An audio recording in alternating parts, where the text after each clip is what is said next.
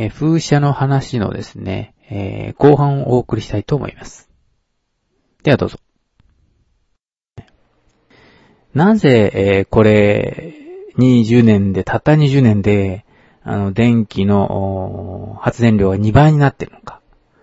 で、この辺がですね、一番問題ではないのかというふうに思っています。で、し、もしですね、ここが開発、まあ解決ですかね、されると、えー、いろいろなところでですね、問題が解決するのではないかと思ってますね。例えばその、九州の夏場の発電量の不足はだいたい5%以内だったと思うんですけど、そうするとですね、えー、これあの、増加した分をですね、えー、10%ぐらい削ると あの、それでもう足りちゃうんですよ、これですね。だから、どんどんどんどんですね、電気を消費することにですね、日本は向いているような気がするんですよね。そういうのを減らす、方法がですね、一番大切ではないのかというふうに思います。そのためにはですね、やはり私たちの、やはりこれはあの、生活形態そのものがですね、え電力を、え増やす方向に、え向かっているというふうに考えるのがですね、本当に正しい考え方だと思いますね。つまり、え私たちが電気を使うのが増えているから、あの、いろいろな原発を増やさないとも、増やさなければならなくなるし、さらに、えー、いろいろな問題点が発生してきて地球温暖化にもつながると。いうことだと思います。で、一番いいのはですね、あの、バブル期、バブル期ですかね。まあ、1985年当時ぐらいまでに、えー、日本がですね、消費電力を抑えることができれば、十分ですね、えー、今の発電量でもやっていけるのではないかと思いますね。したがって、えー、2008年、まあ、現在の2012年ですかね、の発電量を100とした場合の、えー、約半分ぐらいある1985年当時、少なくともですね、バブル期を、えー、少し超えた、えー、1992、3年当時のですね、バブル期当時でも多分、現在よりも少ないと思いますので、そういうところぐらいまで、えー、つまり、現在の7割か8割ぐらいまでですね、消費電力を抑えさえすれば、えー、夏場の電気のですね、供給量の、え、不足はですね、カバーできるのではないかというふうに思います。ではですね、えー、次の話なんですが、次の話はですね、えー、この、風力発電を起こすために、えー、発生するですね、えー、いろいろな問題点ですね。例えば、えー、問題点の一つはですね、え風車が回ると、いろいろなですね、騒音が起きるというふうに言われていますね。え近くにあると、え低周波が、え発生するというやつですね。え、それからですね、あの、騒音がまあ結構、風車もですね、静かなようで、あの、風車が回る時の音がですね、します。そういう音ですね。それからまあ、えー、鳥さんとかですね、そういう鳥類が、その羽にぶつかるとかですね、そういう問題もあります。で、まあ、よく言われたのは、あの、渡り鳥が、えー、通過するところにですね、風車があると。それにぶつかって鳥が死んでしまうとかですね。そういう、えー、話もあったと思います。それからあの、電力の変動がいろいろ多いと。これはあの、例えばその、朝なぎ、夕なぎじゃないですけれども、朝夕は多分風が止まって風車が回らないとかですね。それから台風が来たら、えー、非常に高速、高速というか、まあ、速い風が吹くので、えー、風車が壊れてしまうとかですね。そういうことですね。で、えー、安定的に、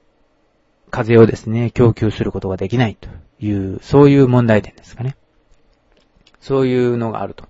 それからまあ私がまあ、注目しているのは、えー、景観ですね。まあ現在あの、肝付町の、えー、尾根のところに、できていますけれども、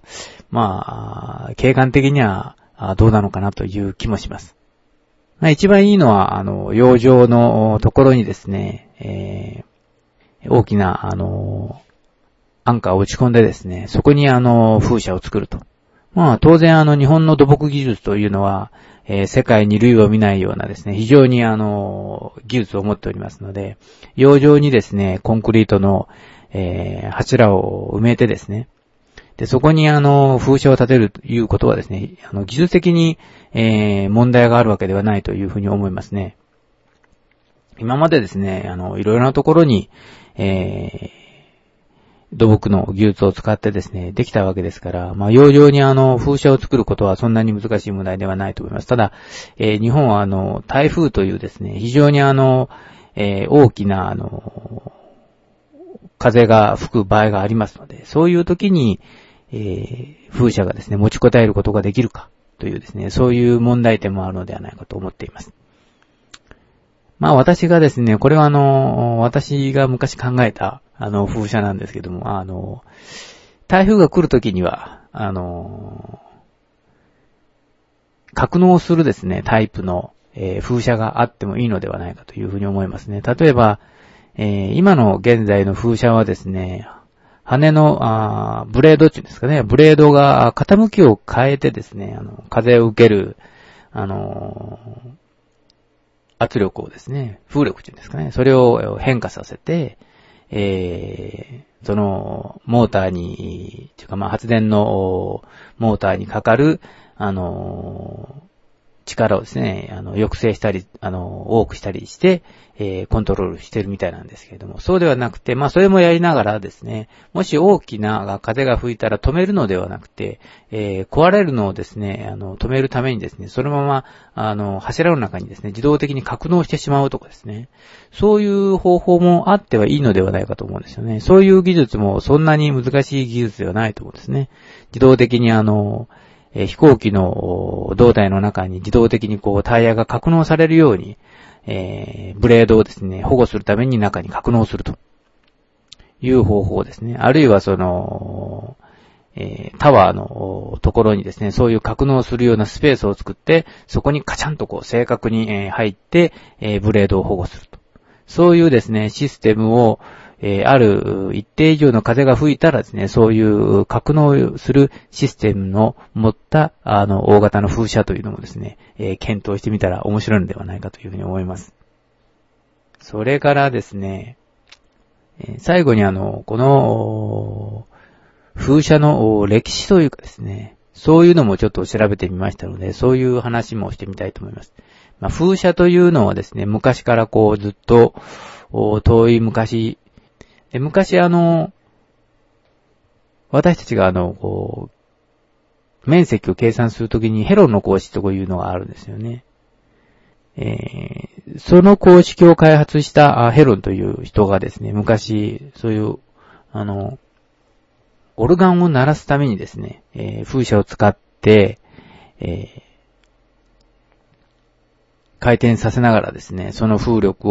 を、風を起こして、えー、そして、オルガンを鳴らすと。そういうのをですね、作った記録が残っているのが最古だそうです。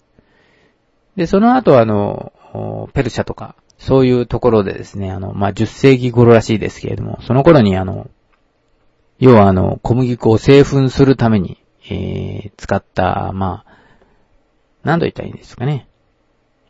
ミルを作る。まあ、ウィンドミルというんですかね。そういう、あの、粉を作るあの、風車がですね、えー、できてきました。それがあの、ヨーロッパとか、あるいは中国を経由して日本に伝わってきたというのがですね、風車の歴史のようです。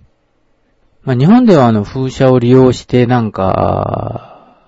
利用したというような話は私もなんか、あんまり聞いたことがないのでよくわからないんですけれども、まあ、どちらかというと日本の場合は、えー、水が豊富ですし、えー、そういうところからですね、水車のような気がしますね。ではですね、そろそろ時間となってきましたので、まあ最後に、えー、曲をお送りしながらですね、えー、終わりたいというふうに思います。えっ、と、この、大隅半島の夜明けの、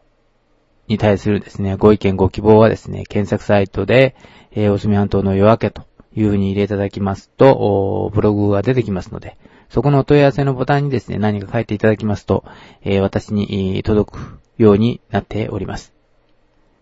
えー、最後に、えー、お送りする曲はですね、えっ、と、2曲続けていきたいと思います。風のロンリーウェイですね。まあ、風にちなんだ、え、曲をいきたいと思いますので、え、そういう曲ですね。杉山清隆さんが歌っています。